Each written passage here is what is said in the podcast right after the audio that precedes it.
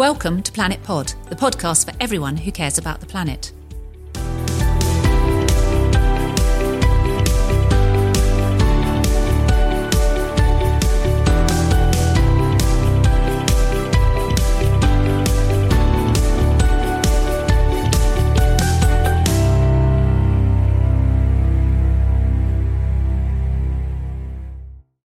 Hello and welcome to Planet Pod with me, Amanda Carpenter. And today we're talking about how we fell out of love with plastic.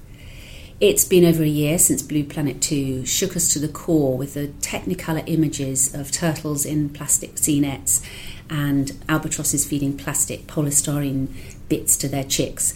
And the whole world seemed to have woken up to the horror of plastic in the oceans, on the beaches, in our streets, streams, and rivers. But today we're really going to explore whether anything has actually really changed. Is the love affair with single plastic um, over? Is this a romance that none of us really approved of that has yet to come to an end?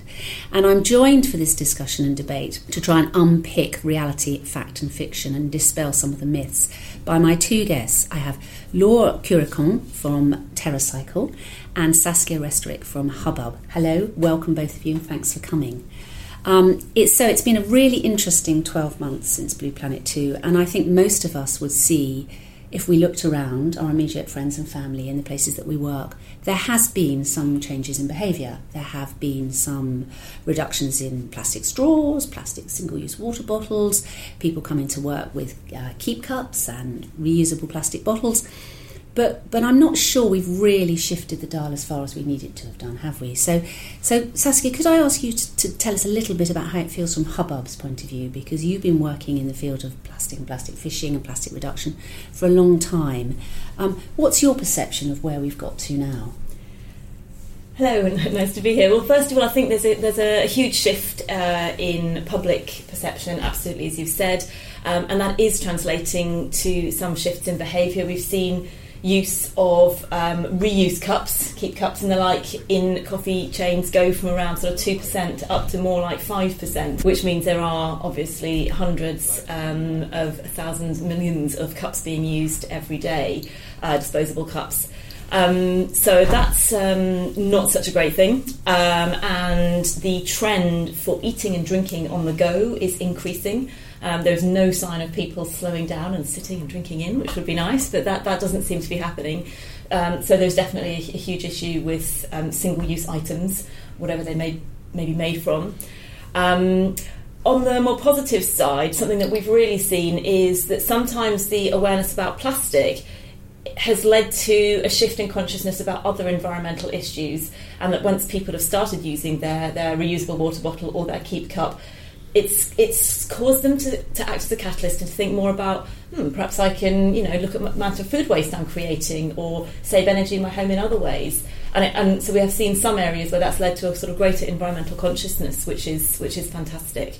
Um, and, and lastly I think there's also been an increase from the public's point of view in their expectation of what companies ought and are do to be doing um, and I think companies are seeing that and responding to that.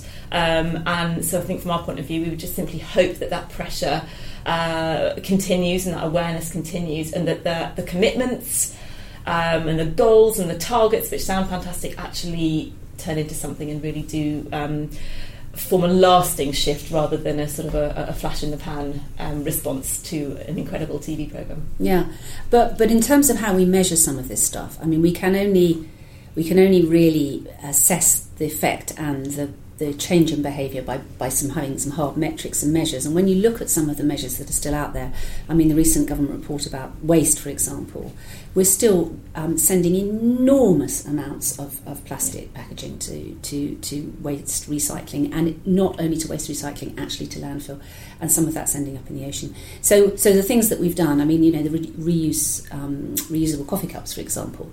I mean, I know that that's been one of Hubbub's campaigns, and you've had a lot of success.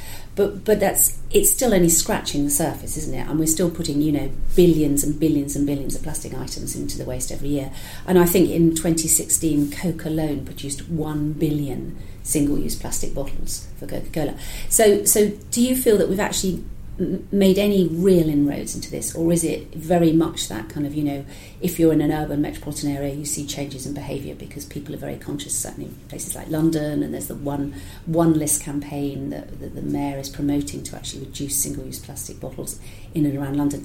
Is it is it just the tip of the iceberg? Because that is my sense, is that, that when we drill down into those numbers, we're talking about, you know, a fraction of the population and a fraction of the percentage of plastic being recycled or not even being bought, bought yeah. in the first place. Uh, no, I think I think I absolutely agree with you that um, that that the noise can mask the fact that that's still not enough by such a long way has been done. Um, and partly that's around what's available and what where the trends are going in terms of, of what, what, what companies think customers want and what customers think companies can offer them. And I think there's a huge amount to be done on both sides of the equation there to to really look at where plastic is genuinely needed and is genuinely the best environmental option for packaging or other things. Yeah, it's interesting that you mention um, companies and, and, large corporations because my perception is that very often the companies that make the most noise and they talk about having a you know a plan a, a plan A and and, and you know um, putting in a plastic bag charge, which of course is mandatory. You look along their shelves and still there are things heavily packaged in plastic and a lot of that plastic is not recycled because there isn't the capacity to recycle it in the first place. There just aren't enough plastic recycling plants. There isn't a good enough collection system. So, so this sense that while we need to encourage people to change behaviour, I think there's a gap somewhere there, isn't there, in the big corporations and also around legislation. We're not doing enough to actually to, to put in the changes we need quickly enough and substantially enough. Absolutely, and I think um, the recycling infrastructure is a huge problem um, since the, the ban in China on, on taking um, foreign recyclate. Then, obviously, a lot of people who have been merrily collecting plastics are no longer able to, to get rid of it. So, there's a huge amount that needs to be done in this country to, to, to build up our own capacity to recycle in the UK um, and to treat that waste as a resource and something that can be turned into something useful. Um, and I think that there's a huge opportunity to do that it doesn't seem to be happening, and I think that's where government could definitely step in and really give uh, the economy, the recycling economy, a boost yeah. um, in in this country. Uh, and I think if companies are looking at things, whether they're looking at them fast enough or with enough kind of willpower a- across their board, I don't know. Um, I think some are, some are doing better than others. There are, there are lots of great commitments, and I think if everyone sort of worked together, I think if the companies talked to each other, shared their learnings, they're all facing the same packaging problems. They're all facing the same issue in terms of customers not responding well to cloudy bottles that have, you know, the, the, the um, recycled plastic content that's an issue for everyone. And actually, if people did come together, work together, if government set a level playing field, if people actually trusted customers and talked to them mm. um, and explained this bottle is cloudy because it's full of recycled plastic, which is great, then I think we could make a bit more progress than has been made. But but yes, I, I absolutely agree. I think progress is far too slow, um, and the idea that people can solve it by themselves just having one um, reused water bottle is, is, is, is not not fair to put all that onus on the customer and, and, and it's not realistic. No, and I think you're right. We, we, we will talk about this in a moment. I want legislation and tax, but but but right, Laura, I just wanted to bring you in because obviously you're coming at it from a completely different perspective. So um, my sense is some of the work that you're doing at TerraCycle, it's not really about um, recycling. It's actually about you know proper reuse, isn't it? So um, you've been here a lot longer than, than people realise. Is in the UK for ten years? Is that right? Yeah, it's our tenth anniversary. So we started in 2009, uh, expanding uh, first in the UK, and we now operate in 12 markets across Europe. Um, so the mission of our company really is to eliminate the idea of waste, which is a big statement. Um, I feel we're getting there, especially in the past uh, six months. There's been an increase of uh, focus on from consumers, as we just discussed, but also from companies and also from governments, actually. Um, so initially, we look at how to make everything recyclable. Um, so we work with brand uh, partners um, to really look at the packaging in the first place. Um, the first advice we give them is please. Uh, uh, make packaging that are recyclable by design within the existing infrastructures. That's always the first message. Uh, when it's not possible or it's going to take time to do so, then we provide solution for their consumers so they can collect and recycle what we call the how to recycle. So anything from uh, flexible packaging, biscuit wrappers, pens, um, cigarette waste, and so on. And we work with households, we work with councils, we work with cities sometimes to provide uh, a turnkey solution to recycle. Uh, we also work uh, with these brands to incentivize people in doing so. So we uh, every time someone sends us a shipment of, of pens for recycle or, or Walker's crisp bag to, to recycle, they get points they can redeem into char- into into money. Sorry for charities. Um, and I think it's very important to see the um, uh, behavior change uh, and the habits because once you start using a, coffee, a reusable coffee cup or a reusable water bottle, you'll never you'll never go back to disposable. And I think that's very powerful. I don't think it's enough, but I think it's really good start from a behavioral um, behavioral uh, change.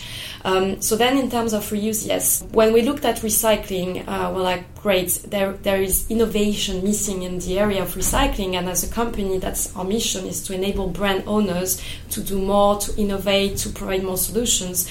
But recycling is we need to do more, but it's a band aid. Um, so you know, it's if your bathroom is, is flooding um, and you left the, the, tap open, the first thing you're going to do, you enter your bathroom and you're going you're to turn off the tap. Uh, we we need to do the same thing. The real problem about waste pollution is single-use plastic. Is the the way we we make product, we consume product, and we dispose of products.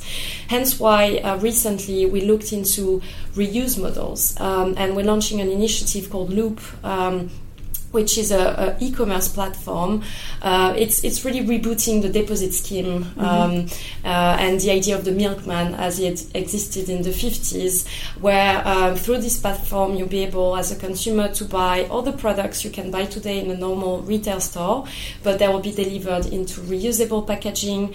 Uh, you put a small deposit against each packaging that you can get back anytime you want to switch brands um, or stop um, uh, buying, um, and then we clean uh, all the products so they are easily returned to us. We clean them, we send them to our brand partners to refill them. Um, so then the idea is that one packaging can be reused a hundred of time within a closed loop system. So hence uh, no uh, pollution uh, linked to single-use plastic or materials. That's a great system. So that would be, you know, take uh, something an everyday item that, like shampoo I mean, we can all stop using, you know, liquid soap, which is an abhorrence anyway. Um, uh, but but shampoo is difficult, and lots of us do not want to wash our hair with a with a bar of soap. Um, I know they're out there, but lots of us don't want to do that. So shampoo. So I can buy my shampoo in the store as normal, and then I can send my bottle to you to be refilled and delivered back, or you would just take the bottle? And reuse it for someone else and I would buy a new one. Is that how does that work? So uh, shampoo bottle is a good example actually because what we would like to do with this platform is to create um, convenience and to create the same benefit as the disposable consumption model because disposable is great because it's cheap and it's convenient. So it's how can we put together a service that bring the same benefit but that is a durable uh, service. So the way it worked for for you, um, so. Um, before the end of the year, you'll be able to access the service in London first, before expanding uh, to the UK with our retail partner, which is Tesco, on this uh, platform. So you'll be able to order your shopping online. You'll receive um, the products, for example, your shampoo bottle and other products, in a durable, reusable uh, tote bag, a loop tote bag that you can fold and keep.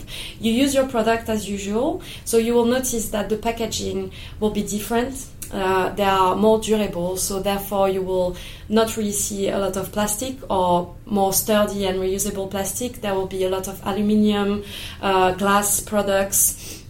Um, so therefore, they're also going to be more premium and nicer for you to use, and that's where we think we also gonna convince people to join in because the products are attractive, they're durable, they're nice.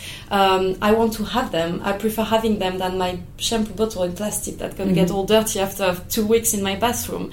So all, this way, we hope we're gonna convince more people to switch to a durable lifestyle. Um, so you use the, the, the, products, and then instead of putting them in your bin or your recycling bin, you put them back in the loop tote bag, and then you ask for a pickup, and then the driver comes and pick up the bag, send it to our facilities, and that's where we clean. And then we work with our brand partners to refill uh, the packaging, and then they go back into the loop. So how do you get them back? They're delivered back to your door. So you get them back either through uh, the Loop platform through a delivery service, or um, um, once we are integrated within the retailer's environment, uh, you can actually, for example, if you shop at Tesco, you'll be able to buy the durable product Loop and maybe also disposable product if uh, you know we don't have all the product yet when we launch. So uh, you can use the same uh, delivery service as the, the one that um, is with with Tesco today. The idea being about optimization, not creating new logistics routes, but okay, so using, existing, existing distribution routes, routes so uh, you're not reduce adding the impact of transport. Yeah, yes. you're not adding carbon in terms of Yeah. the miles and things. Well, now, I guess people listening would say that's fantastic, but I live, you know, in the middle of a small rural area. That's never going to work for me. Um, you know, I'm, I don't live in London. You know, it's going to be years before this comes out to my community.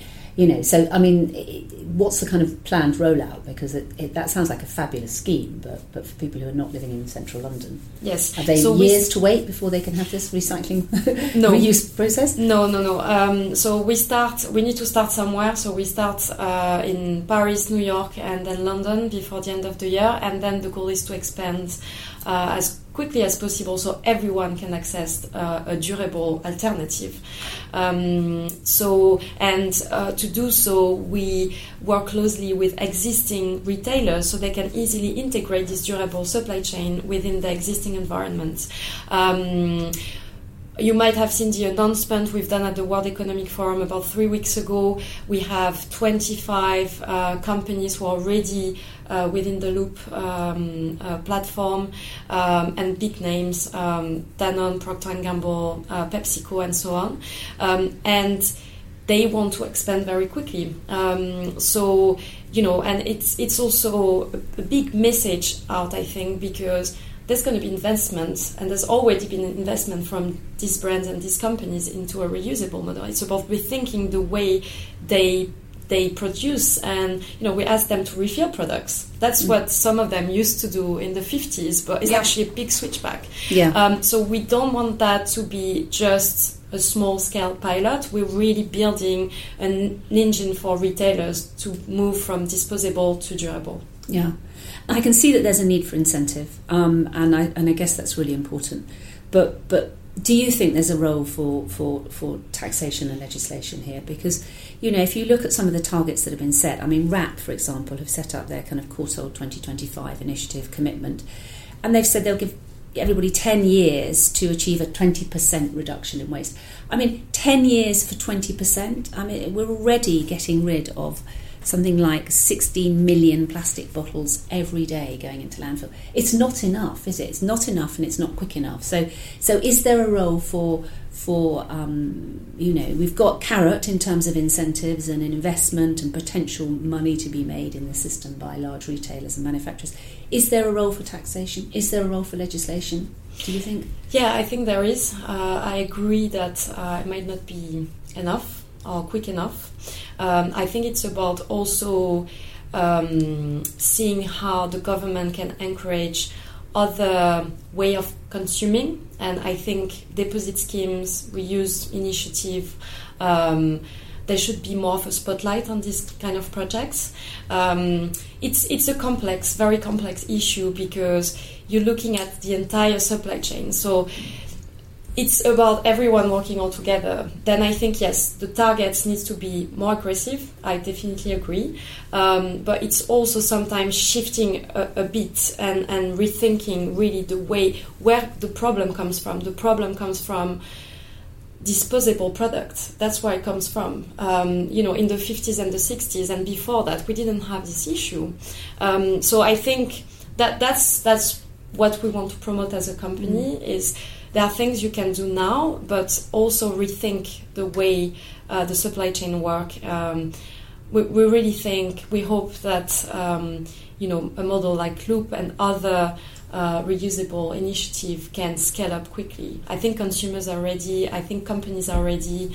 Um, Yeah, I think consumers are definitely ready, aren't they? I mean, um, you know, tax, the plastic bag tax, it's been successful, hasn't it, Saskia? It's worked, and as a result of it, you know, Hubbub are, are now kind of custodians of this fabulous £1 million scheme from Waitrose.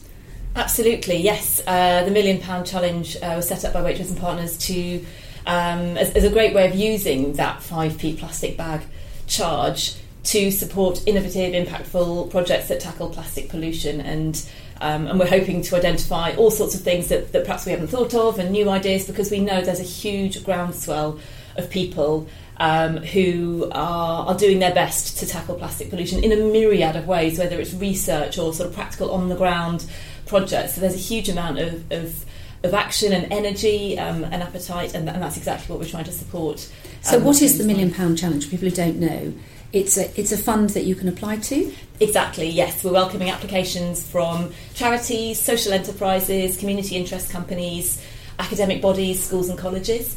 Um, and the criteria in terms of the actual projects are very broad and deliberately so because we know there are huge numbers of different types of projects. We can't envisage them all. Um, so we really want to see what's out there, um, and we'll be judging them really on on what kind of impact they can have, um, uh, what what difference they can make. Um, that's that would be the, the criteria. Um, applications open at the moment until uh, 24th of February.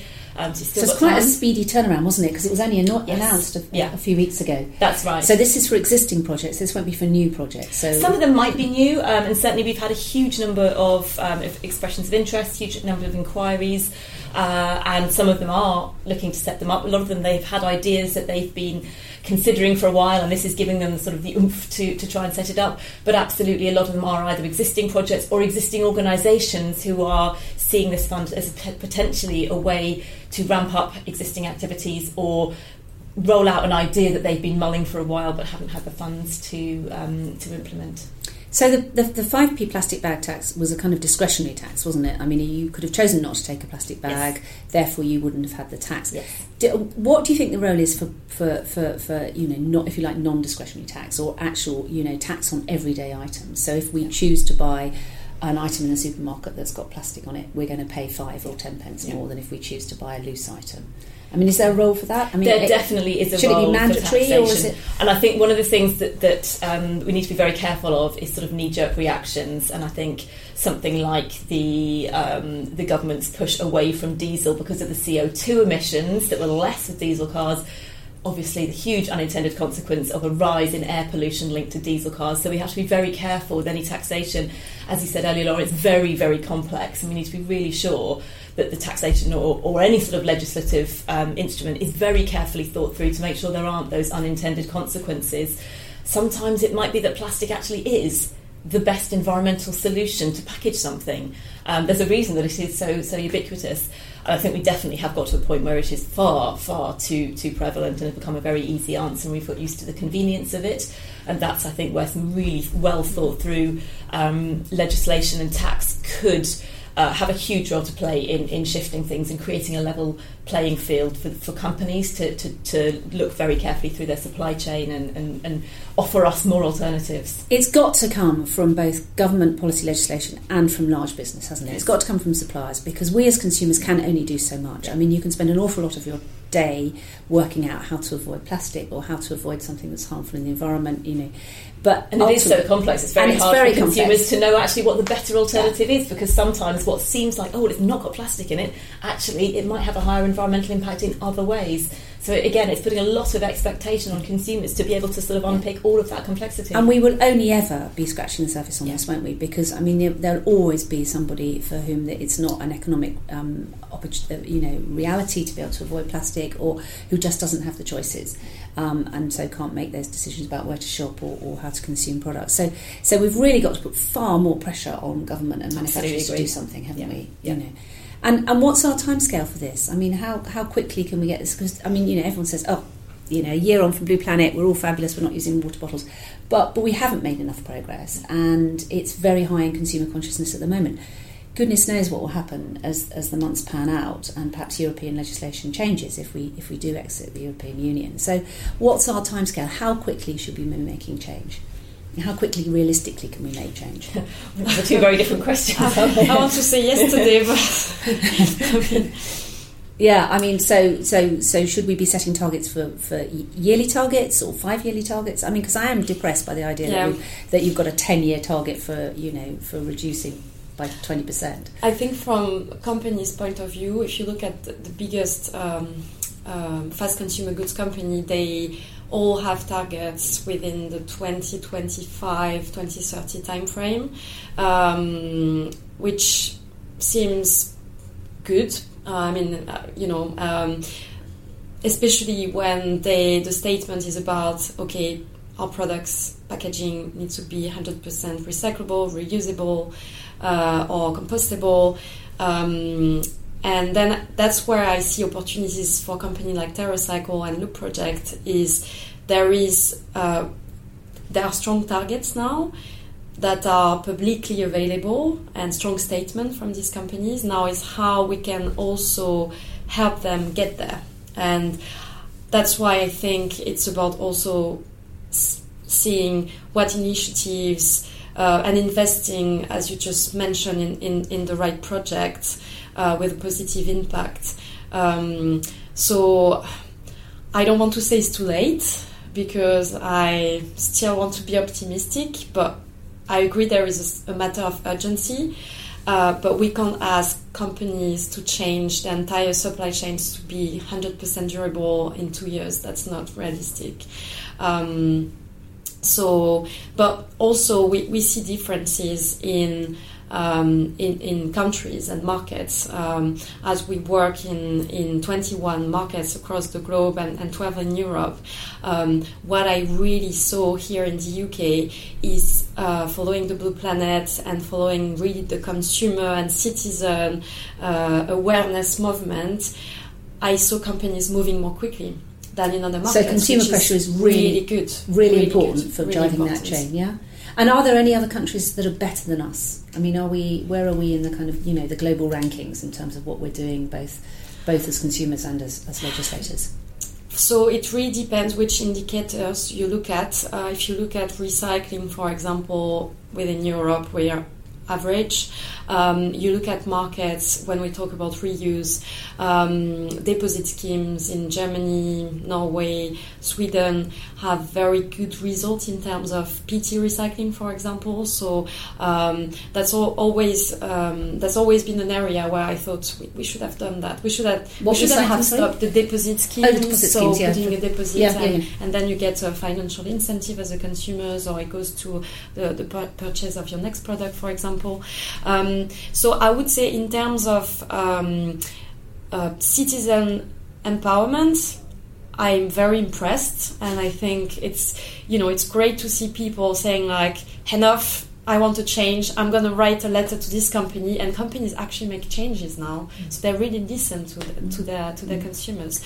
So yeah, the the the the, the crisp packet incident mm. was a classic, wasn't it? So you were involved in some of those um, some yes. of that because crisp packets are, are, are, unrecyclable at the moment, aren't they? they you are, cannot yeah. recycle them. And am I right in thinking that people were actually posting crisp packets back to a particular crisp manufacturer? yeah, there, there, there, were. There were. Um, yeah. So what do you do with them? Because you mentioned them as something that you can take on as TerraCycle. Where, where do they go? What happens to them? So um, the first step is to collect them. So we create a network of uh, public locations that are run by consumers, volunteers, just as you and me. Um, so if you go to our website, you will find a map where you can see the, the public drop-off, uh, which is uh, the nearest to your location. You can also create your own and administrate it uh, and become a TerraCycle ambassador.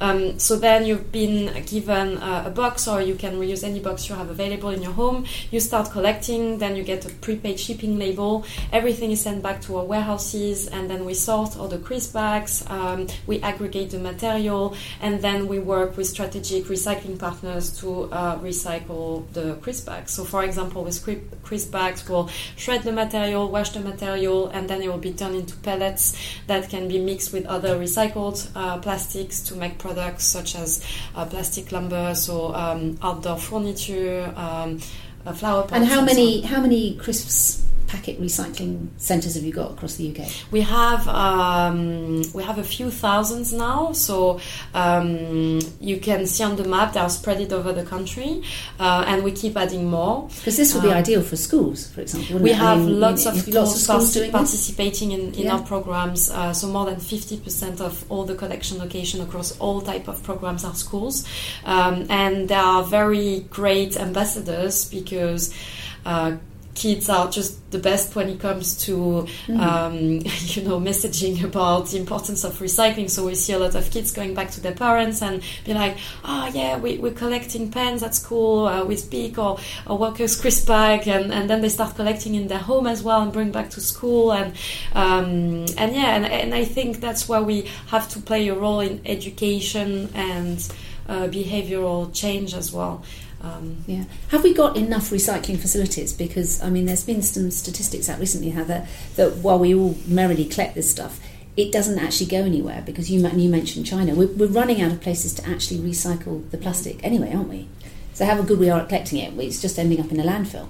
And I think that's a problem at sort of the local authority level when they're collecting domestic recycling as well. Part of the issue is that um, if it's not super sorted and super clean, it's contaminated, nobody wants it, it's not great value stuff. So I think a huge amount of in investment is needed in the UK's recycling infrastructure so that there is that outlet for these things, which they're not going to go away. We're not going to suddenly, you know, get rid of it. It, a wasteless society is, is as an ambition, but, but in the short term, we absolutely need to sort out the recycling infrastructure in this country so that we're not shipping our uh, plastic waste off, off elsewhere. Um, and and I think we need to make it much clearer um, to consumers what can be recycled where. There's all these different authorities having different mm. collections. Do you put it in a wheelie bin? Do you have to separate this from that? Mm. It's different when you're out in the streets, when you're in the home. Pe- pe- even people with, with who are very concerned, which is obviously a minority, but they're a growing minority, get confused about what can go where. Um, the majority of people spend less than three seconds deciding which bin they're going to drop something into, and that's if they're bothering to use a bin at all. You know, I think we have a huge amount of work to do um, at the government level to drastically simplify the recycling system in the. You know, for for individuals at home using their domestic recycling as well as on the street you know so that so that we can collect and sort these things which can have a value if they are recycled and collected properly um, so yes, I think there's a huge amount of work that needs to be done, mm. both in terms of, of, of sorting out the, the, the, collection systems to make it simple um, and clear for consumers to use, but also so that there is that actual mm. outlet. Um, and yeah. infrastructure there. I think uh, definitely agree with the infrastructure, and I think there is also something to do with the um, the outlets. So making sure companies are actually gonna buy recycled materials and recycled yeah, plastics. because plastic is, is 90% made from fossil fuels, isn't it? 90% exactly. of it is virgin, virgin plastic is fossil I mean, a very easy um, solution would just be, you know, if the, the price of oil was going up, uh, virgin oil was going up, um, that would really push companies to reuse more yeah. recycled content. But yeah. that's that's really the problem. It's a so the way we, we, we use uh, we work with companies on, on more the, the recycled content within the packaging in the first place is that we help them communicating um, to their consumers um, better or in a different way because you're right um, we, we mentioned that earlier. When you are in a, at a retailer and you look at products and they're all made of plastics but you don't know you read recycled PET you don't really know what it means as a consumer. yeah, I mean we all know because we, we yeah. Um, so um, so one project we, we run last year and still going on um, was work we've done on ocean plastics and mm-hmm. beach plastics uh, where we help uh, Procter & Gamble to integrate more uh, recycled content coming from plastic uh, collected in rivers and oceans all across Europe first, UK, and now across uh, the world. And um, it was quite powerful to see the impact on people perception of the products because you know beach plastic is we, are not going to turn all the products uh, into beach plastic products because obviously it has a cost to collect to recycle it has technical challenges and so on but just communicating and saying hey uh, this bottle is made from beach plastics. People, it's very tangible for people because mm. they all go on holiday, they go to the, the beach and they actually see the plastic now. Um, so, as a consumer, make a choice, choose a product that is helping solving the issue. Um, but the big commitment from this company were not only about beach plastic, which is okay, small scale, is about their commitment about how much recycled plastic coming from standard sources they're going, we're going to put in, in all their products. I think that's where government could really come in and set some kind mm. of minimum proportion mm. of, of new, I don't know, PET mm. plastic water bottles that should be from mm. recycled uh, plastic to really drive the market. And I think you're absolutely right. There needs to be that that sort of end goal.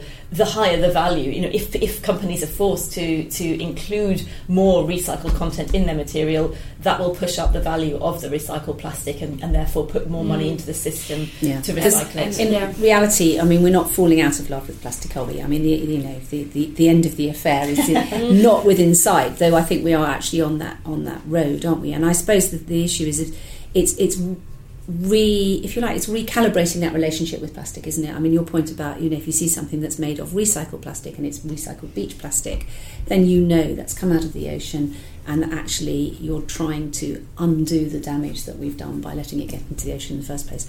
But that's the point. We've got to stop it getting into the oceans in the first place haven't we? And and i and, and you know i think that we're, we're in agreement. What we need now is both legislation and more pressure on large organisations. And that can be bottom up consumer Absolutely. pressure, which is us, mm. and it can be top down pressure. But ultimately, it's economics, isn't it? So when it's economically viable to do so, they'll do. But by then, we might have drowned in a sea of plastic. So, so yes. Yeah, so sadly, the affair is not over. But I mean, I know this is a subject that we'll come back to again and again on the pod. Um, if people are interested in that million pound fund, they need to get in touch with Hubbub. Maybe um, the answer is about, yeah. the know. website is planplasticfund.com. That's where all the information is. Okay, and I guess we should have a shout out to Waitrose for using that million pounds sensibly to, to support to support um, plastic initiative or end of plastic initiatives. And TerraCycle um, I, I, know we haven't got time to go into all of this, but I know you also do things around contact lenses, don't you?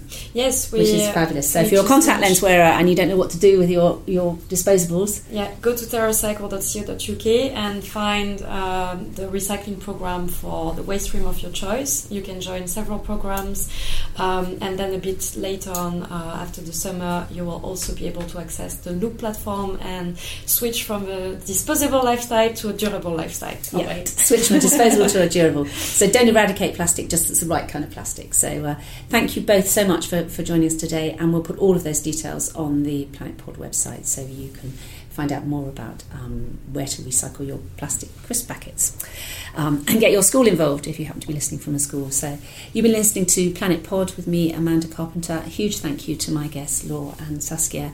And let's fall out of love with plastic soon.